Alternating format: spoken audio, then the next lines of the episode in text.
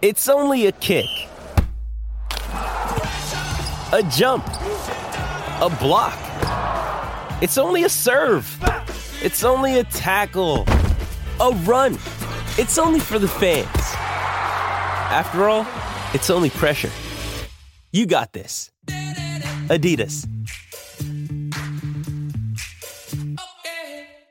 I'm Geraldo Rivera. I'm Emily Compagno. And I'm Eric Shawn. This is a Fox News Rundown. Tuesday, February 8th, 2022. I'm Trey Yingst. With the Olympics underway in China, there's a spotlight on human rights abuses taking place in the country. The international community sees these abuses, and the Olympics was what China may have thought would be an opportunity to raise its profile in the international community. But the international community is paying attention. We are watching, and we are seeking to hold China accountable. This is the Fox News Rundown, Evening Edition. There are nearly 12 million Uyghur Muslims living in China. Human rights groups believe China has detained more than a million people in this minority population. Those same organizations point to evidence detailing human rights abuses. Some lawmakers in Washington are warning athletes at the Beijing Olympics against speaking out about this information over concerns on how the Chinese government might respond. This episode is brought to you by Shopify. Whether you're selling a little or a lot, Shopify helps you do your thing, however you cha-ching. From the launch your online shop stage, all the way to the we just hit a million orders stage. No matter what stage you're in, Shopify's there to help you grow. Sign up for a $1 per month trial period at shopify.com slash special offer, all lowercase. That's shopify.com slash special offer. China is a serial human rights violator. And I think perhaps the most visible instance of this is the persecution of Uyghur Muslims in China. For more on this story, this is Olivia Enos of the Heritage Foundation. Today, there are estimated to be between 1.8 million and 3 million Uyghurs held inside political re education facilities. And there, they're subject to anything from forced indoctrination um, to new language learning to forced labor to even sexual violence and rape. And we've been hearing absolutely horrific stories too of the Chinese Communist Party um, having a stated goal of forcibly sterilizing between 80 to 90% of Uyghur women of childbearing age. If they succeed in carrying out this goal, this means that the um, Uyghurs will have either a substantially smaller, if not ultimately non existent next generation. And so, what we see is a very systematic attempt by China um, to really subjugate and ultimately end the Uyghur people. So, you know, we call it ongoing genocide and crimes against humanity. That's what the Trump administration determined that it was on their last day in office. And that's since been echoed by the Biden administration. But the Uyghurs are far from the only, um, you know, group of people in China facing persecution. And of course, we've seen Chinese Christians with um, their churches being torn down and crosses being taken um, down from their churches and pastors being imprisoned, or we all witness witnessed what happened in Hong Kong when the CCP really undermined democracy there. And we've all experienced firsthand some of the repercussions of China lying to the international community in the early days of the COVID 19 pandemic about the infectiousness of the disease. So I think for me, it was just so shocking, given all of these human rights violations, given the fact that the CCP has so sought to undermine um, just international norms, that they would then be selected by the International Olympic Committee to host the Olympics that we're now bearing witness to today.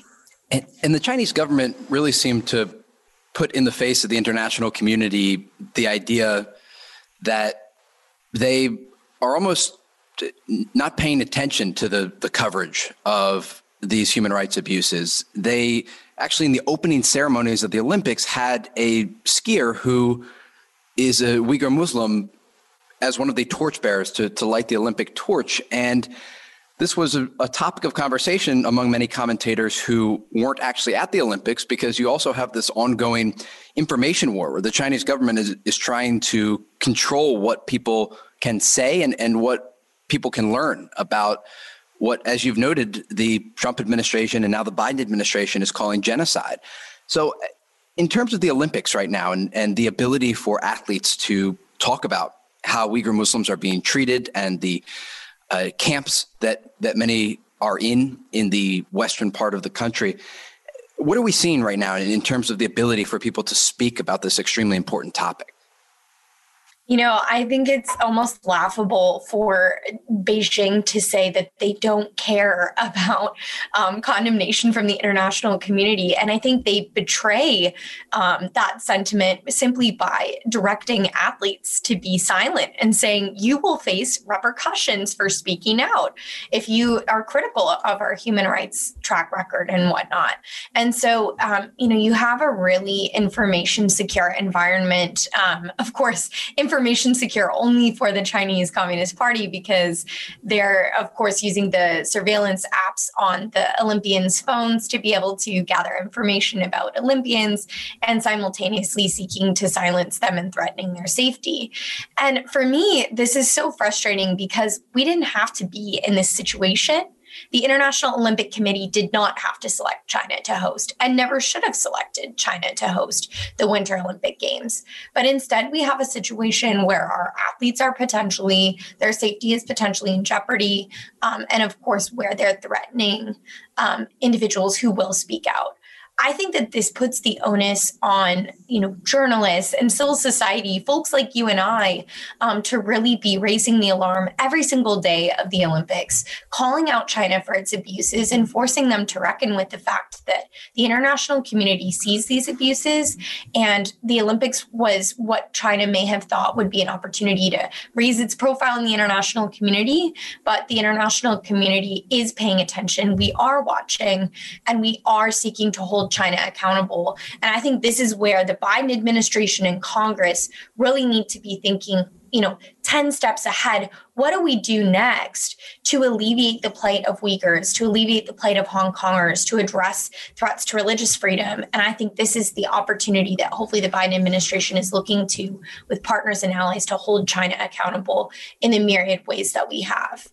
You've been listening to olivia enos of the heritage foundation. We'll be right back we see a lot of statements from lawmakers in Washington about these issues, about Chinese human rights abuses, and even specifically about the ability for athletes to speak out. Nancy Pelosi was warning athletes that they should be careful about what they say because the US government doesn't know how the Chinese government would respond if there was an athlete that was more vocal about some of these topics.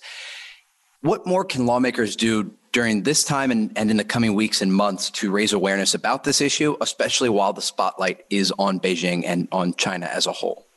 Yeah, I mean, I think every lawmaker, whether they are Republican or Democrat, should be actively speaking out and condemning China's human rights violations, condemning genocide, um, ongoing genocide and crimes against humanity against the Uyghurs, condemning, um, you know, what happened in Hong Kong, um, condemning China's suppression of of political speech and whatnot. And here at Heritage, we actually have a video series. We've been uh, we've already released three of the six videos, but we have three more coming out.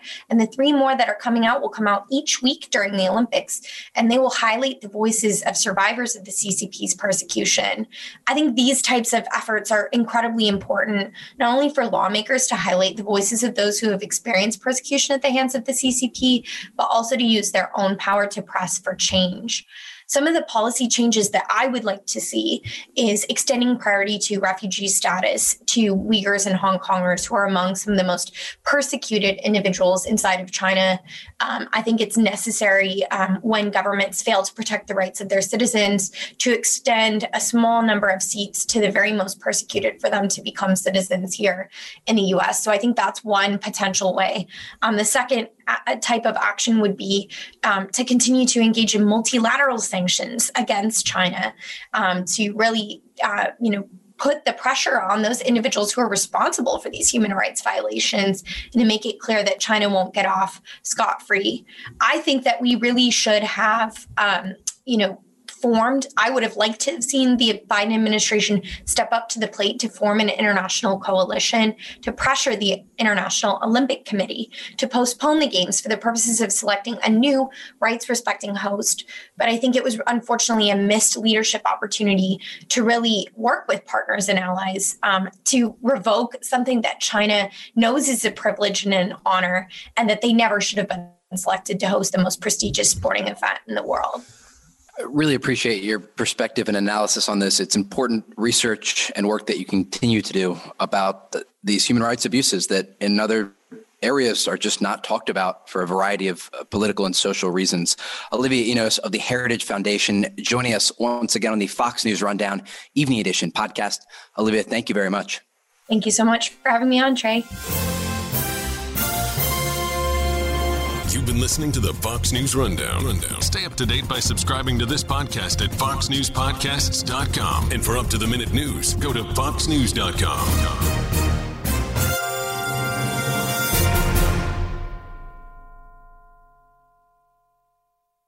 From the Fox News Podcasts Network. In these ever changing times, you can rely on Fox News for hourly updates for the very latest news and information on your time. Listen and download now at foxnewspodcast.com or wherever you get your favorite podcasts.